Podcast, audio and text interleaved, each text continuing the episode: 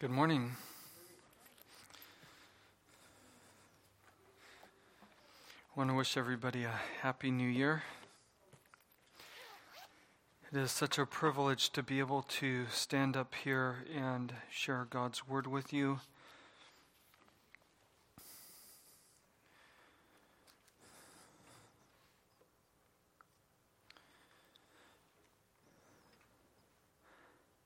The title of the sermon this morning is Knowing God. Uh, the main verse that I'm going to reference a few times is John chapter 17, verse 3. Let me go ahead and uh, pray again, real quick, to seek the Lord's help. Heavenly Father, thank you for the privilege of being able to speak your word and for those here to hear your word. Pray that your spirit would move and work and use your word to accomplish your will amongst your people. Please be with me and may this be clear. In Jesus' name we pray. Amen.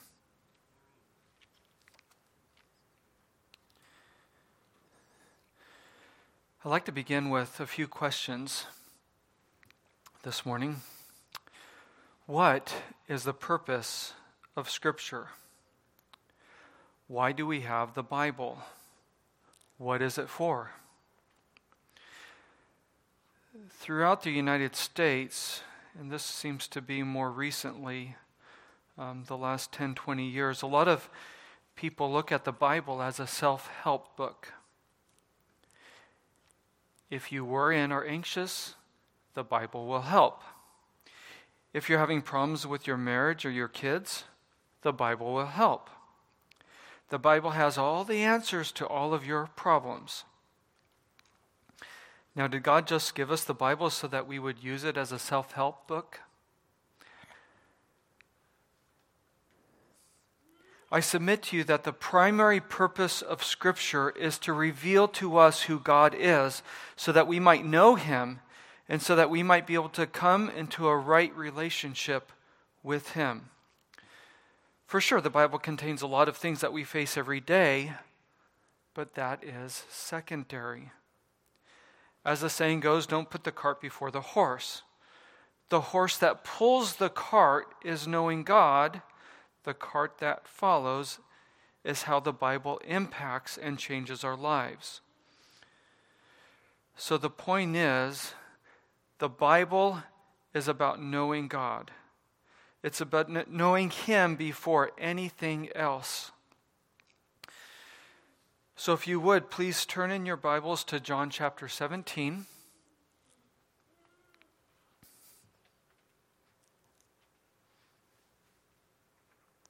John chapter 17. And if you are able, would you please stand for this reading of God's Word? I'm going to read from verses 1 through 8. Beginning in verse 1. When Jesus had spoken these words, he lifted up his eyes to heaven and said, Father, the hour has come. Glorify your Son, that the Son may glorify you, since you have given him authority over all flesh, to give eternal life to all whom you have given. And this is eternal life, that they may know you, the only true God, and Jesus Christ, whom you have sent.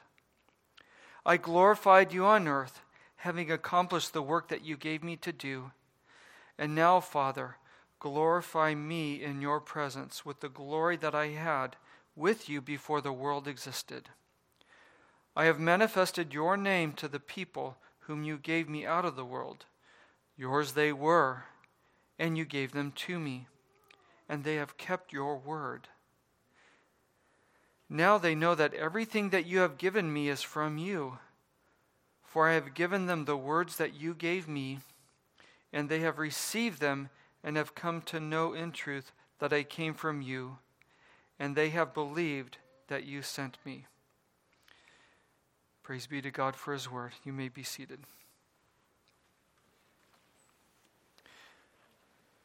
So notice in verse 3 eternal life is knowing God and knowing Jesus Christ.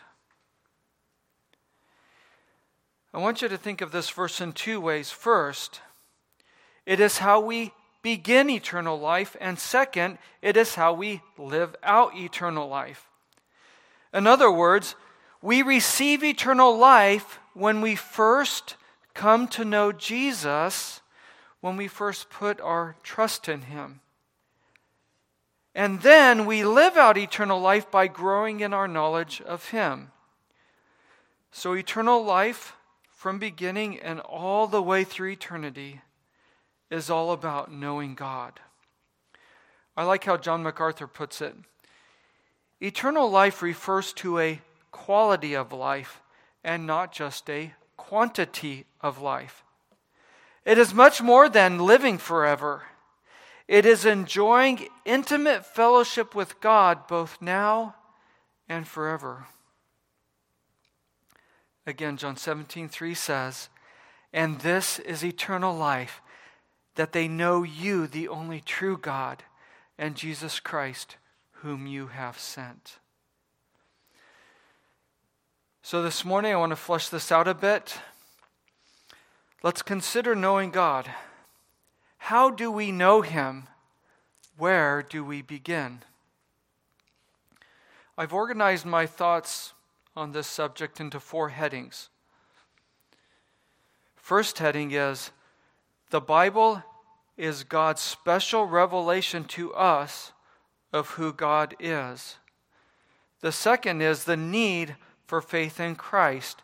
Third, the pursuit of knowing God. And fourth, the believer's continual growing affection for God. So let's consider the first main heading. The Bible is God's special revelation to us of who God is. Here we're going to dig a bit deeper as to why the Bible was given to us. So let's define some words here. I use the word revelation. When we speak of special revelation, what does this word revelation mean? Well, the word revelation means that something about God is made known to us. We learn things about God through what is revealed to us, things we would not know if they weren't revealed to us. Now there are two types of revelation that God that reveal God to us. There is what is called general revelation and second there is special revelation. So what is general revelation? General revelation refers to anything in our entire universe that shows us something about the very God who created it. Sometimes this is called nature or natural revelation because God is revealed to us in nature. I'm going to read to you Psalm chapter 19, verses 1 through 2. Um, this is one of those verses. I'm going to. There's going to be several of them that I'm going to give them to you quickly. So if you want to turn there, you can try, or if you just want to jot it down and look up later, that's fine as well. But most important, if you can listen and hear, that is good. So Psalm chapter 19, verses 1 through 2. The heavens declare the glory of God, and the sky above proclaims his handiwork. Day to day pours out speech, and night to night reveals knowledge. Knowledge of what? Knowledge of God. You know, we've had a lot of rain lately. And on a clear day, the mountains look beautiful with all the snow. They declare to us the glory of God. They, they declare to us how wonderful our Creator is. So, general revelation shows us things about the God who created us. On the other hand, special revelation is what the Bible tells us about God. You mean there's a difference between these revelations about God? Yes, there is a difference. Everybody in the whole world is confronted by general revelation. It's all around us all the time. In fact, general revelation shouts at us every day. It waves at us. It tries to get our attention, saying, There is a God who created everything. On the other hand, special revelation is special because what it tells us about God is unique. You can't get it anywhere else. You can only get it from the Bible. What the Bible says about God cannot be found anywhere else on earth. So the Bible is God's special revelation of Himself to humanity. Now, let me give you a few quick differences between general revelation and special revelation. First, general revelation is available to everyone all the time, whereas special revelation is limited to those who hear and read the Bible. Second, general revelation is about information to know about God. I'm sorry, I didn't, I didn't say that right. Let me re- say that correctly, is general revelation is enough information to know about God, but not enough to be brought into a right relationship with God. Special revelation, on the other hand, shows us who God really is.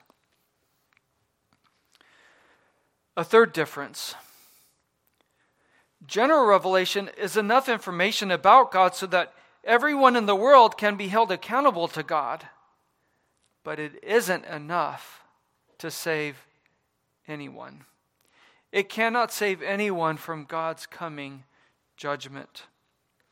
And this is perhaps the most important way that special revelation is different from general revelation. Special revelation has everything we need to know about how we can be saved and forgiven and brought into a right relationship with God. Now, a quick question to see if you're, if you're listening, if you're following me. Which revelation is the Bible? Is it general or is it special? I heard somebody yell out special. Good. That's the correct answer. The Bible is the special revelation of God given to us. It alone reveals to us who God really is and how we can know Him and be in a right relationship with Him. That's why the Bible is so important. This is why we need the Bible. You see, without the truth that is revealed to us in the Bible, we cannot know God, we cannot be forgiven, or come into a right relationship with Him. So the Bible is God's special revelation to us of who God is and what is required to be in a right relationship with Him. This leads us to the second heading this morning the need for faith in Christ. You see, you cannot know God without Jesus. And knowing God, that is the goal of every Christian. Remember the scripture we started out with, John 17, 3. And this is eternal life, that they may know you, the only true God, and Jesus Christ, whom you have sent. So, how do we even begin to try to know this God? So, this is my point. We consult the very book that God has given us to know Him to see who He is because this question can only be answered by the Bible. So let's see what the Bible says to us about getting to know this God. First, the Bible tells us that there is a problem, a very, very big problem. It's called sin. You see, we've all done wrong things against the very God who created us. That's what the Bible tells us. In Romans 3:23, this verse includes everyone when it says, For all have sinned and fall short of the glory of God. And our, excuse me, and our sin is first against God, as David admits in Psalm 51. He says, Against you, you only have I sinned and done this evil in your sight. And our sin has separated us from God. Isaiah 59 2. But your iniquities have made a separation between you and your God. So it's bad. It's like we are all on a ship out in the middle of the ocean, and it's slowly taking in water. Eventually, it's going down, and you with it. And there is not one thing that you can do about it. So the problem gets worse. And the Bible further tells us that our what our sin deserves. Romans 6:23 For the wages of sin is death. What are wages? It's what we deserve for the work we do. God's word says that our wages for our sin is death. And the Bible calls this death, it calls it outer darkness hell, weeping and gnashing of teeth. It calls it eternal torment in the lake of fire. And according to God's word, this is what we deserve. But instead of giving us this kind of judgment, He provided a Savior instead. You know, God could have easily chose to cut his losses and been done with the human race. But he graciously chose to send his son to save us instead. In the book of Romans, chapter 5, verses 6 through 8, it says, For while we were still weak, at the right time, Christ died for the ungodly. For one will scarcely die for a righteous person, though perhaps for a good person one would dare even to die. But God shows his love for us, and that while we were still sinners, Christ died for us. You see, God didn't wait for us to make ourselves better. He took initiative to rescue us. This is absolutely amazing. The extent of God's love is far reaching. He goes to the point of sending his own son, whom he loves, sending his own son to die for a bunch of unworthy sinners such as ourselves. I couldn't do that. But he did.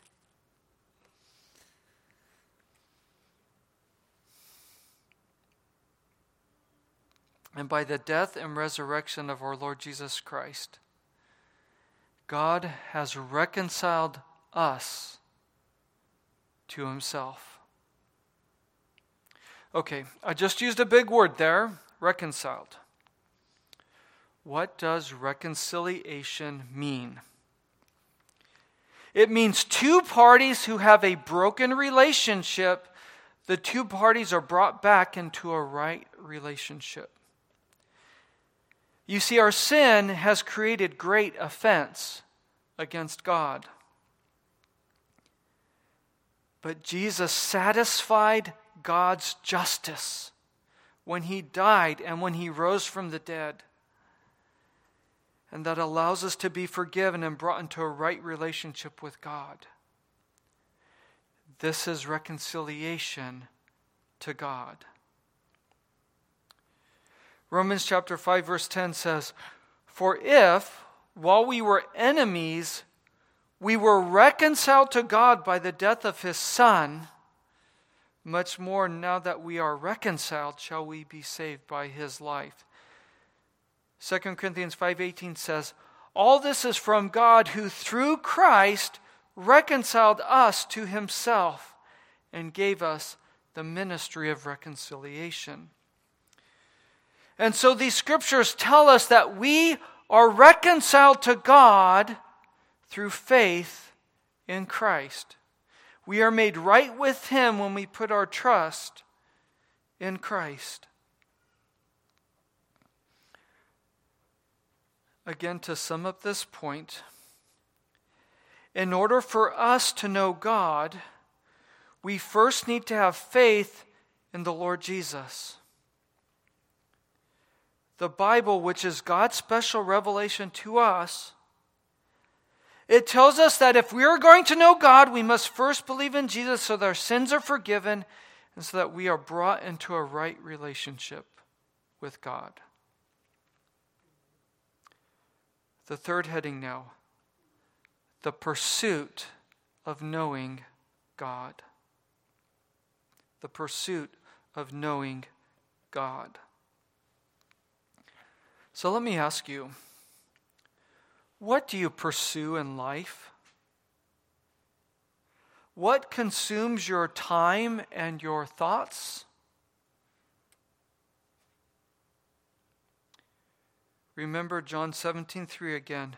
And this is eternal life, that they know you, the only true God, and Jesus Christ, whom you have sent.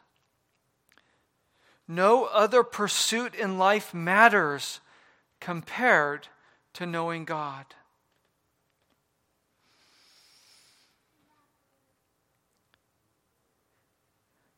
And we are just beginning the new year.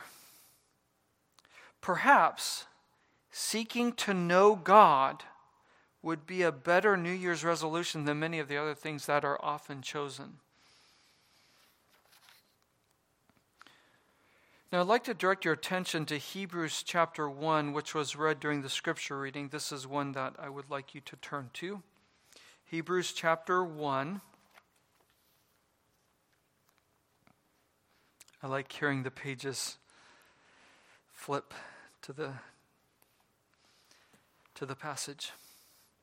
It's always a joy to my heart. Hebrews chapter 1. My goal here is to, to point out one of the most important ways we, we get to know God. And that is, we get to know God by getting to know our Lord Jesus Christ. In other words, we will grow in our knowledge, our knowledge of God as we grow in our knowledge of Jesus. So, Hebrews chapter 1, verses 1 through 2 says, Long ago, at many times and in many ways, God spoke to our fathers by the prophets. But in these last days, he has spoken to us by his Son, whom he appointed the heirs of all things, through whom also he created the world. So these few verses they tell us in the scope of redemptive history that when Jesus came, God revealed himself to us through Christ his son. Let's read verse 3. He is the radiance of the glory of God and the exact imprint of his nature. And he upholds the universe by the word of his power. After making purification for sins, he sat down at the right hand of the majesty on high.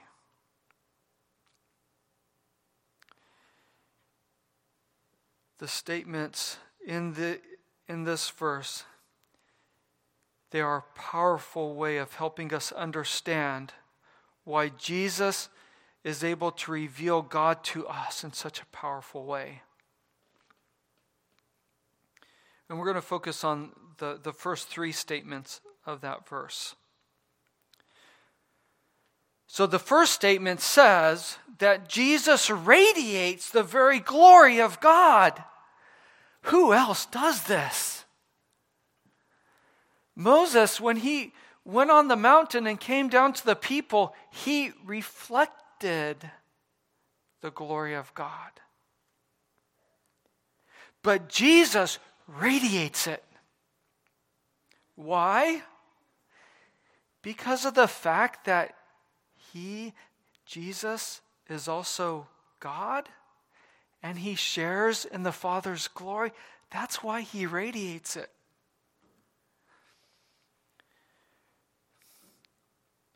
Notice the next uh, phrase says of Jesus that he is the exact imprint of his nature.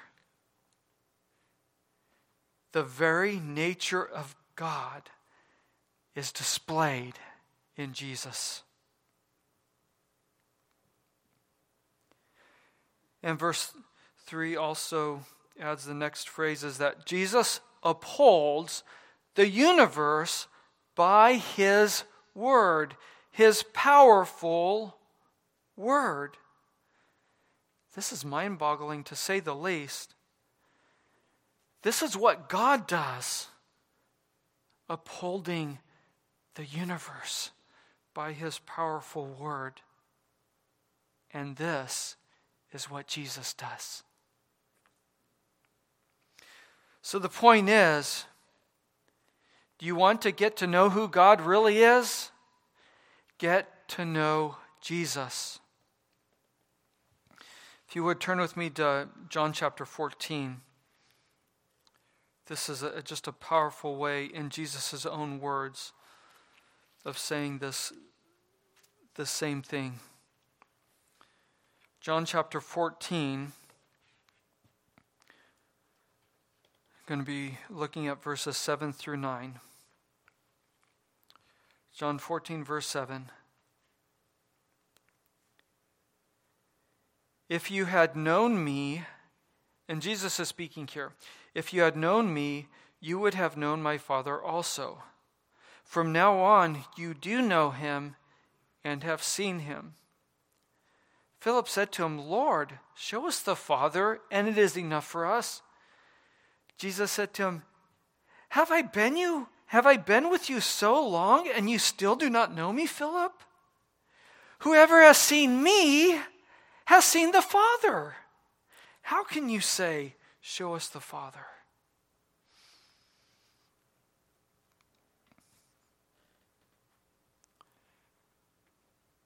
So, again, the point is as you pursue knowing God, you must also pursue knowing our Lord Jesus, because you will grow in your knowledge of God as you grow in your knowledge of Jesus.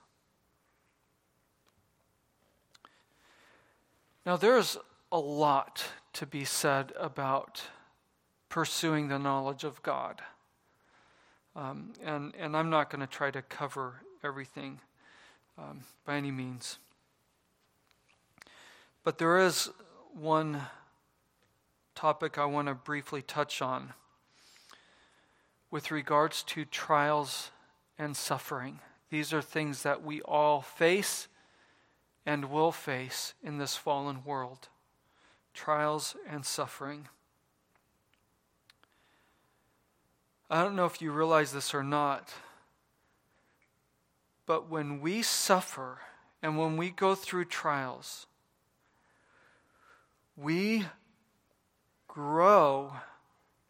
We grow in our knowledge of God.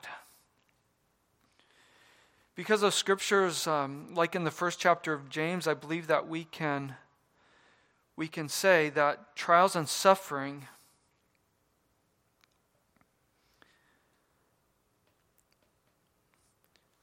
I'm sorry, my, my, my mind just took a tangent, so I'm going to bring it back. okay.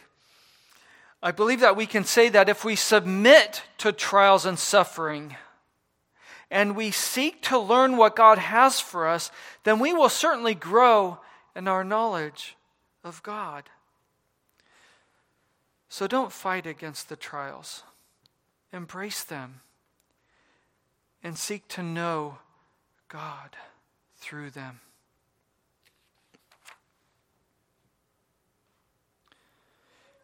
Now, continuing with this heading, The Pursuit of Knowing God, I'd like to share with you a few things that I do.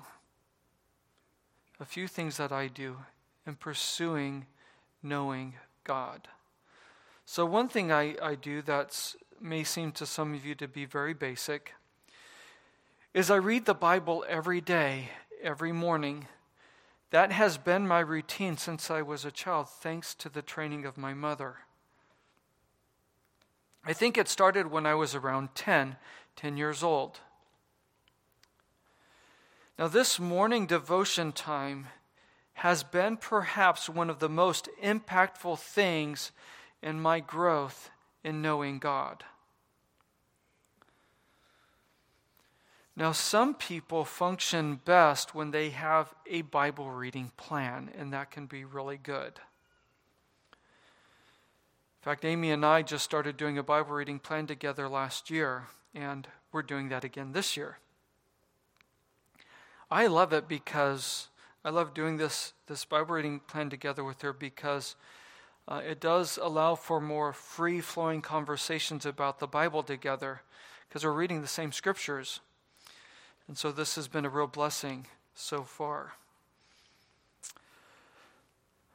Another thing I do in pursuing knowing God.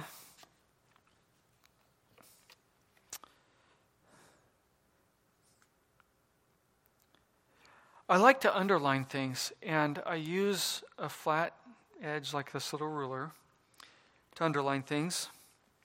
And I underline things that impact me and things that show me who God is. And so sometimes they're both together because things that show me about God really impact me. So, I'm going to give you an example of this, what I do in underlining um, this. And, and by the way, sometimes, uh, actually, a lot of times when I start prayer, I look for things I underline. So I can start with adoration, things that tell me about God. Um, so Isaiah 66. So if you want to turn there, I can show you show you my thought process when I when I underline. I hope this is helpful to you. If it's not, then it's okay. Isaiah 66, in the beginning, he says, and I, I just read this a few days ago, says, Thus says the Lord, Heaven is my throne, and the earth is my footstool. So I was thinking, heaven is, is big, and yet it's God's throne and he kicks up his feet on earth. So I'm imagining how great and powerful, mighty God is, that his presence would be so big. So I underline this. Continue, continuing on, what is the house that you would build for me, and what is the place of my rest? Verse 2 All these things my hand has made, and so all these things came to be, declares the Lord. I underline that too because speaks of God creating everything and orchestrating all these things that have come to be. Continuing on, but this is the one whom I will look. He who is humble and contrite in spirit and trembles at my word. And I'm thinking, I want to be the person whom he looks upon with loving eyes, eyes of approval. I want, so I want to be humble and contrite in spirit, like in the Beatitude that says, Blessed are the poor in spirit. I want to be one who trembles at his word. So I, I underline that because it impacts me. So that's the example I wanted to share with you. So these are a few things that I do in pursuing knowing God. I do want to say that what I do in my personal devotions, that that isn't to minimize in any way the ministry of the church or fellowship with other believers. Church is necessary in knowing God. Okay? We, we must be a part of the body of Christ if we're going to know God. But suffice it to say, if you incorporate personal Bible reading on a daily basis over a long period of time, that will cause you to grow in the knowledge of God by leaps and bounds. So let me encourage you. Um, let my encouragement be to you in this way pursue knowing God and make it a priority in your life every day. Fourth and final heading the believer's continual growing affection for God. The believer's continual growing affection for God. You see, the more we know God, the more we should grow in our love and affection for Him. The more it should move our hearts to worship and adore God. It should move us emotionally. We should feel something inside. Knowing God is not merely a mental exercise, no. It's a knowledge of God that stirs warm affections in our hearts back to God. Let me share a few examples from the Psalms, and I'm going to read through these quickly. So please listen. Listen for the emotion that these verses are invoking in our hearts. Psalm chapter 2, verse 11 Serve the Lord with fear and rejoice with trembling. Psalm 5:11 But let all who take refuge in, refuge in you. Rejoice. Let them ever sing for joy. And spread your protection over them that those who love your name may exalt in you. Psalm 31:23 Love the Lord all you his saints. Psalm 33 1 Shout for joy to the Lord, O you righteous. Psalm 42, 1 through 2. As a deer pants for the flowing streams, so pants my soul for you, O God.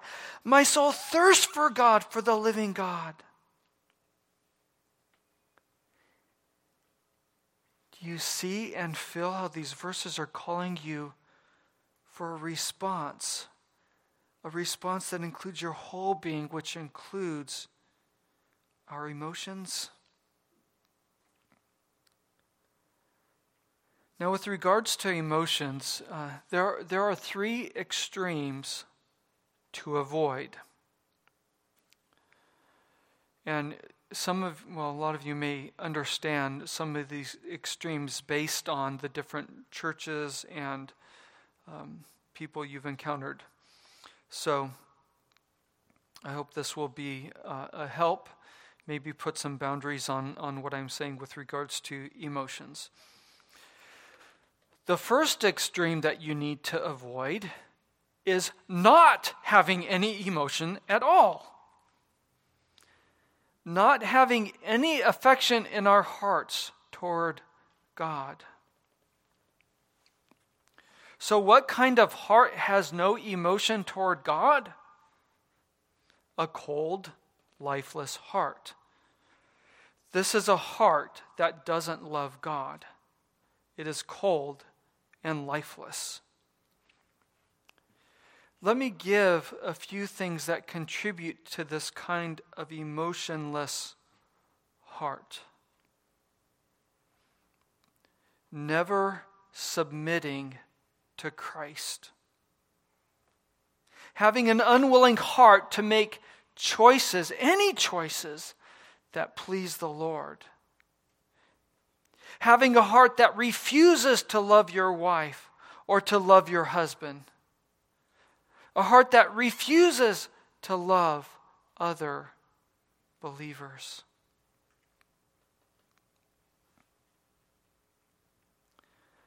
Another thing that contributes to an emotionless heart is if your goal is simply to gain an intellectual knowledge of God, just head knowledge, and yet you have no desire to want to be close to Him. So, again, this extreme to avoid is not having any emotion at all toward God. The second extreme to avoid is anger and bitterness toward God. So you may not be void of emotion toward God, but if the emotion you do have is anger at God, that's not a good place to be. If you are in that place, I exhort you seek the Lord in prayer and worship and confess your anger to Him. And He will graciously, mercifully, and patiently love you as you seek Him in the midst of your anger. The third extreme to avoid pursuing emotion as the goal rather than knowing God. So, what do I mean by this? So, emotion toward God is good and it is the normal response to knowing God, but knowing God is the goal. That's the goal. The goal isn't to work yourself up to an emotional experience, the goal is to know God. And in so doing, you will respond to Him with love. But the extreme happens when the goal is to get to the emotion and the Christian loses sight of knowing God. Now, I want to share some things that I've observed. For some Christians, emotion is sometimes confused for a spiritual experience.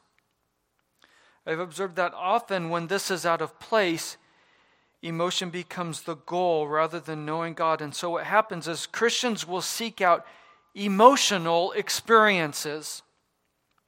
They like the way it makes them feel, and so it becomes a, a pressing need to continue to manufacture the emotion. And every time they feel the emotion, they believe they are close to God. And to be quite bold, I would say that this is a form of self deceit. to think you're having a spiritual experience when it is just an emotional experience, this is being deceived. And perhaps there is even a worse danger. The person could actually be having a spiritual experience, but it is not Christian. Well, I want to encourage you that this confusion of an emotional experience for a spiritual experience it can be easily avoided if we keep the goal right the goal is to know god and emotions follow sometimes emotions might not be there at all and that's okay other times emotions can even deceive us so just keep the goal right to know God. And remember that every true experience, spiritual experience must always be a result of knowing God and of growing in our knowledge and love for Him. So, to sum up this heading again, believers in Christ have a continual growing affection for God. So, are you ready for this new year? It's already upon us, it's already here. I want to encourage you to make the effort this year, to make the effort to learn something about God every single day. Remember where to find this knowledge of God in God's special revelation in the Bible. And remember the gospel, how Christ has made you right with God so that you can know Him. And then pursue knowing God every day. And then let your heart express emotion in response to knowing Him. Let's pray. Our gracious Heavenly Father, we are so thankful that you didn't just abandon us or leave us. You initiated. You sent your own Son to die in our place. Thank you, Jesus, for willingly giving yourself up for us. Thank you that you didn't leave us to remain dead in our sins, but you quickened us to life. Through Christ, through our Savior, God, you, you made us right with you. You made us your children. You gave us an inheritance. You gave us a family. You made us a part of the body of Christ. May we continue to seek to know you each and every day of our lives. And God, as we go through trials this year, and those who may face suffering, may we cling to you. May we seek to know you better in the midst of our trials and sufferings. We pray this in Jesus' name. Amen. Pastor Shannon.